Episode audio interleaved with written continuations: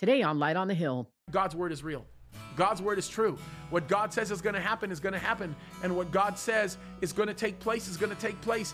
And we can trust in that. And we can even take the accuracy of the word of God and begin to use it to bolster up our faith in him, knowing that what he says is true and will never go away from that truth. I have found that peace only comes from you. I have found that joy only comes from you, 'cause all I need is you.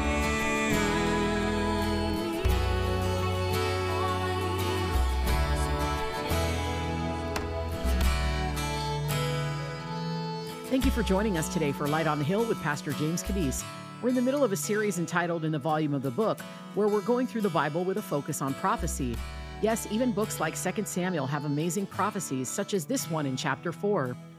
Look what it says in verse 4 of chapter 7. And it came to pass that at night the word of the Lord came to Nathan, saying, Go and tell my servant David, Thus saith the Lord, Shalt thou build me a house for me to dwell in? Whereas I have not dwelt in any house since the time that I brought up the children of Israel out of Egypt, even to this day I but have walked in a tent and in a tabernacle. In all the places wherein I have walked with all the children of Israel, spoke I a word with any of the tribes of Israel, whom I commanded to feed my people Israel, saying, Why build you not me a house of cedar? Have I ever asked anybody to build me a house, David?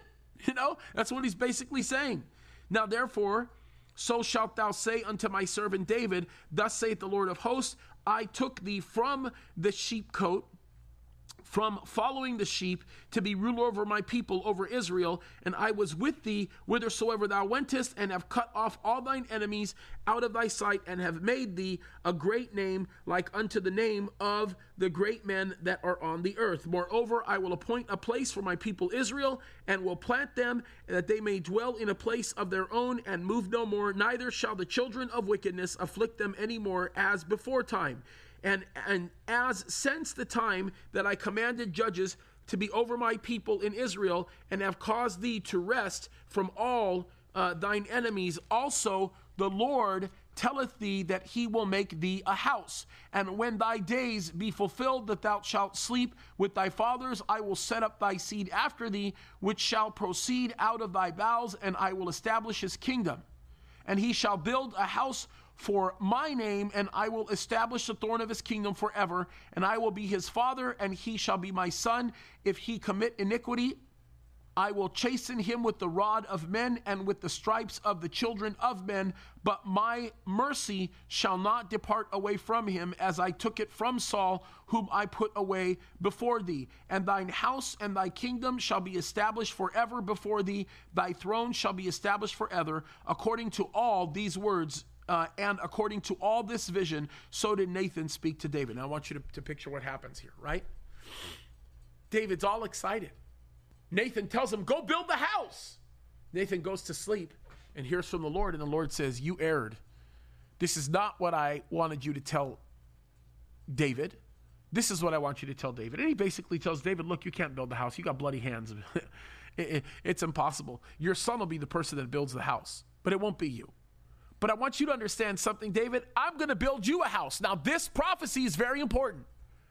He basically says, look, David, from you, there will be one who rules from your bloodline in perpetuity. Now, David's probably not realizing this, but undoubtedly we are talking about the Messiah, right? Jesus, that would sit on that throne, being a descendant of David. Now, what's substantial and important concerning this is to recognize what all of this actually means. It's important to recognize the implications of everything that is tied to this, right?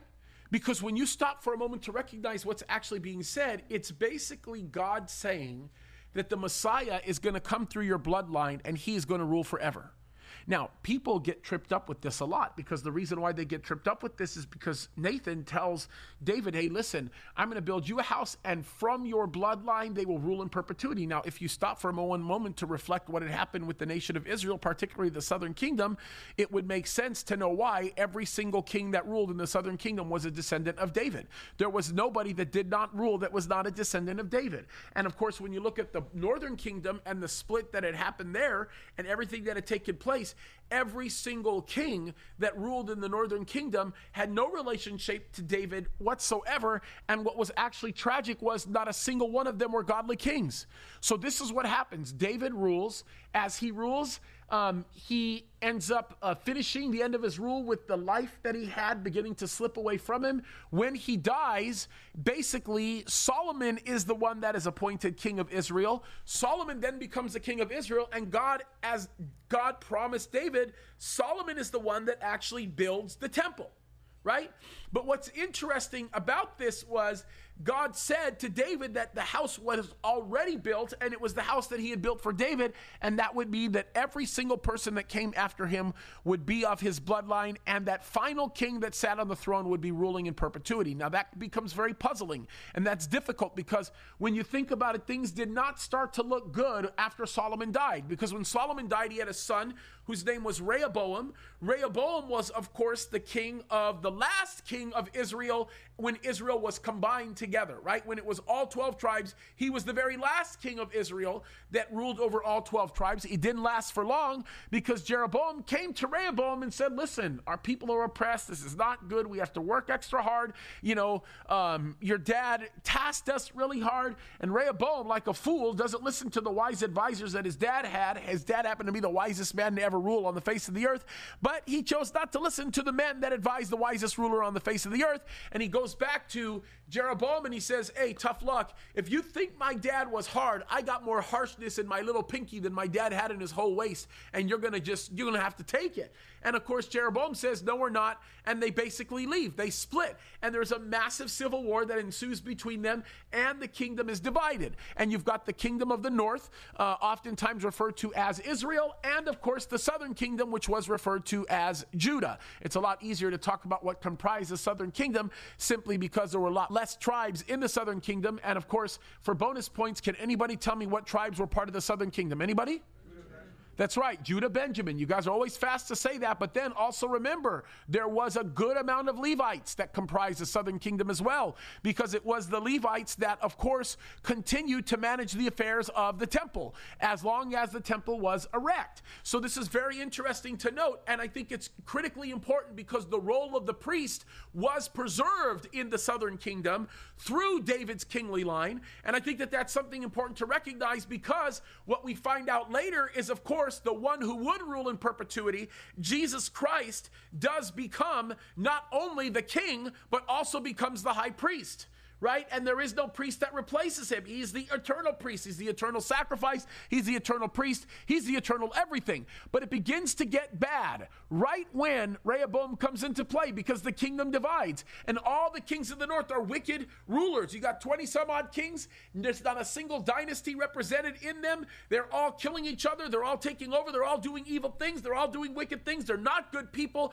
They're doing lots of unrighteous things. And that is the story of what happens with the nation of Israel, right? That's what takes place. So Israel, because of its wickedness and its wicked kings, actually gets taken into a place of complete annihilation and destruction by the Assyrians long before the southern kingdom actually expired. If you remember, the Assyrians came in and literally exiled, and in many ways just sort of implicated and in many ways assimilated Israel. And this is actually why Jews to this very day hate Samaritans, because Samaritans were believed to be the product of Jews that chose to intermingle themselves with the traders that were known as Assyrians. And of course, they made a whole life and culture of themselves. And this is why so many people hated the Samaritans, especially in biblical days, because Samaritans were the people that intermingled and actually allowed themselves to assimilate with the pagan, the pagans represented by the Assyrians. And that's why the northern kingdom did not suffer nearly as much, in the sense that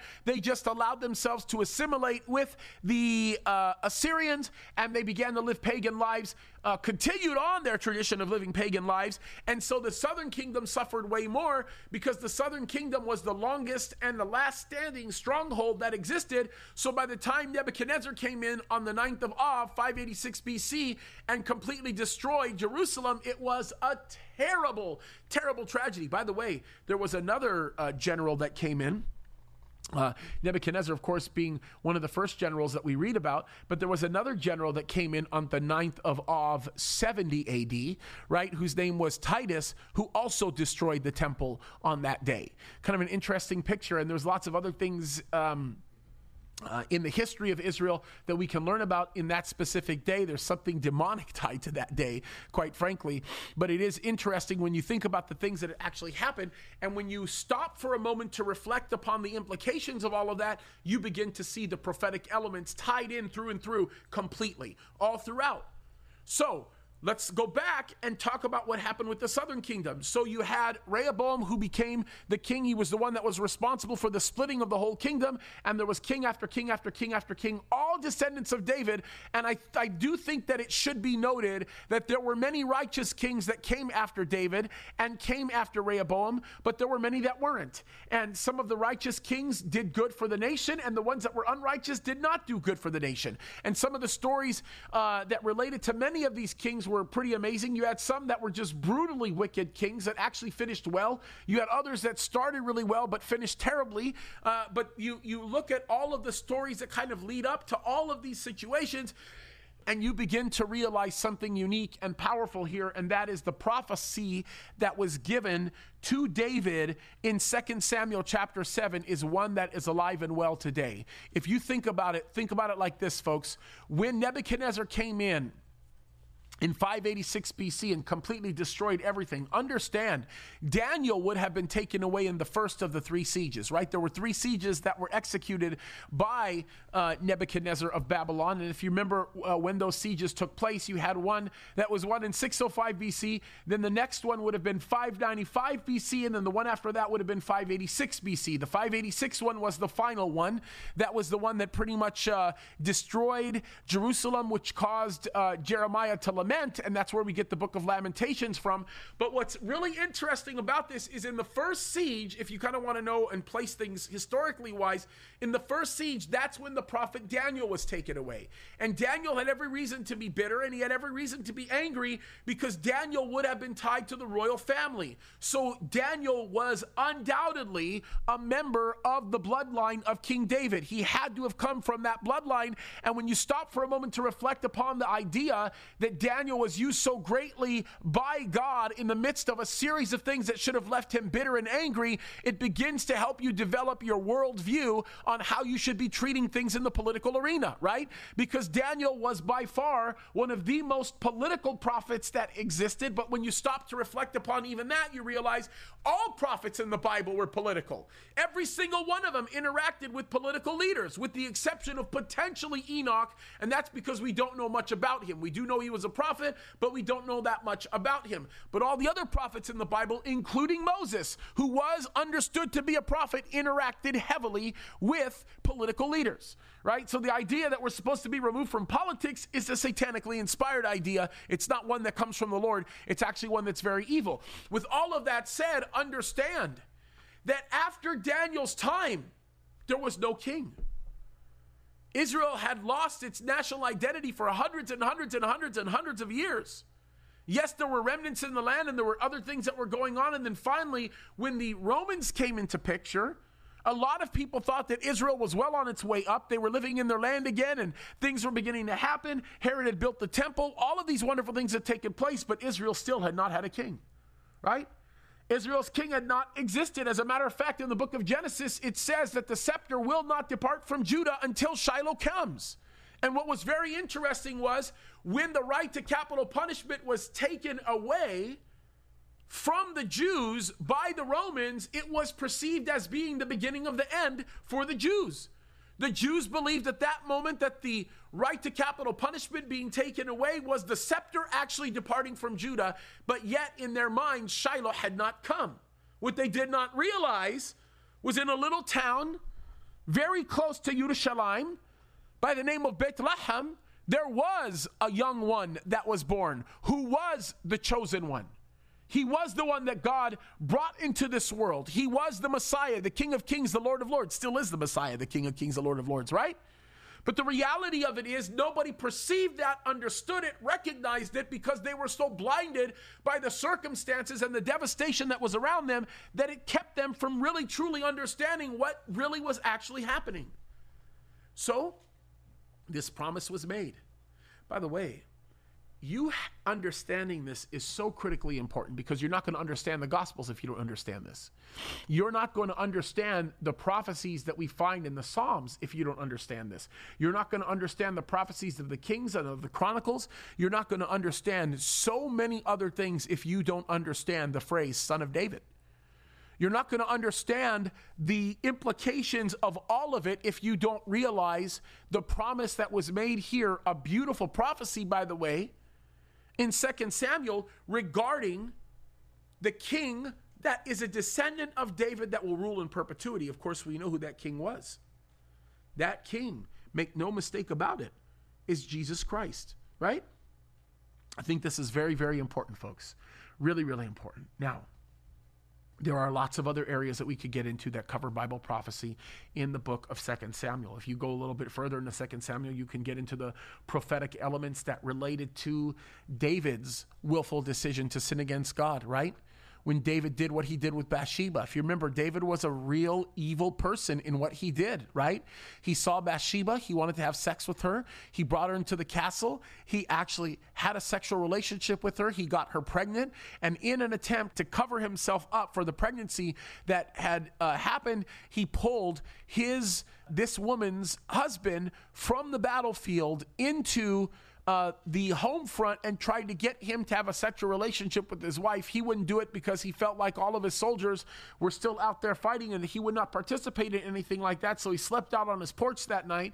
Then he got put back into battle by the king, and the king had him executed so that he could immediately marry Bathsheba and then cover up the pregnancy that had taken place. And David very likely thought that he had gotten away with it until he was confronted by the prophet, who basically said, dude, you're guilty and you're evil. And of course, David acknowledged that.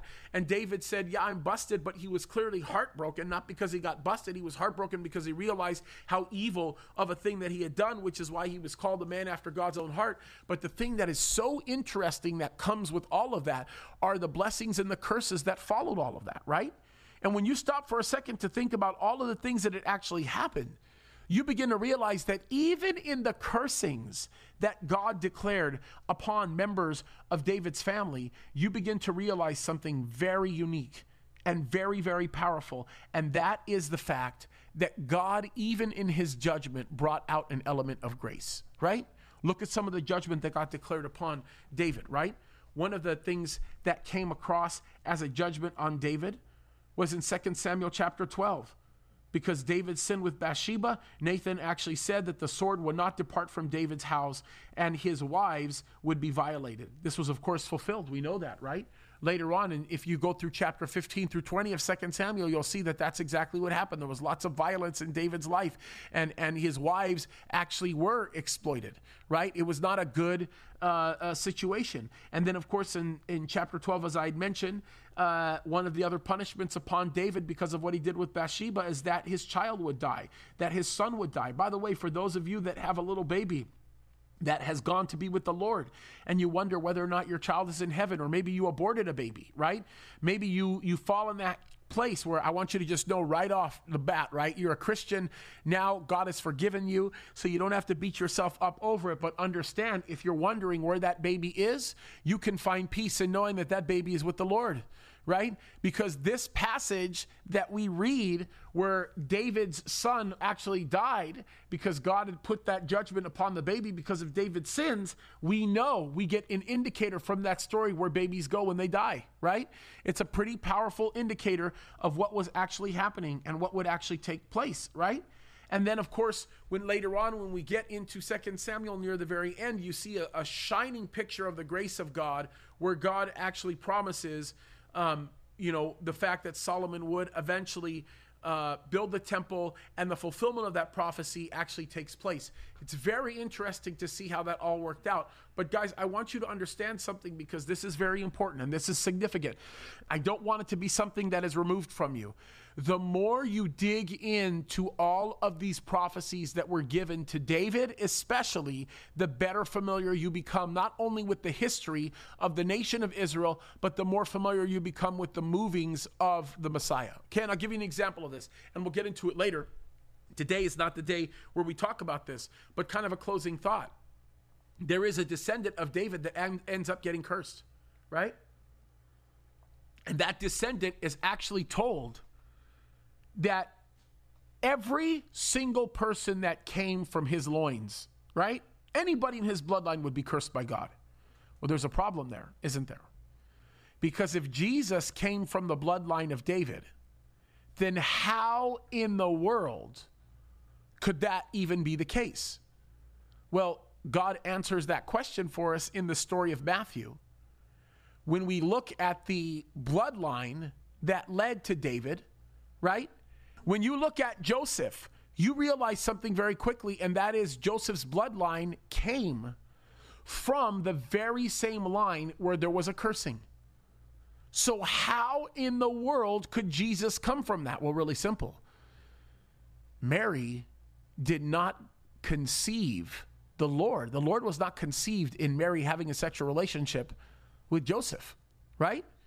We know that the Lord was conceived, that Jesus was sired by the Holy Spirit. So that is exactly how you could have a descendant of David that was part of the cursed line still be that earthly father to Jesus. And when you look at the bloodline involved in Mary, she also is a descendant of David, but she is a descendant of a son that was not tied to the bloodline that was cursed.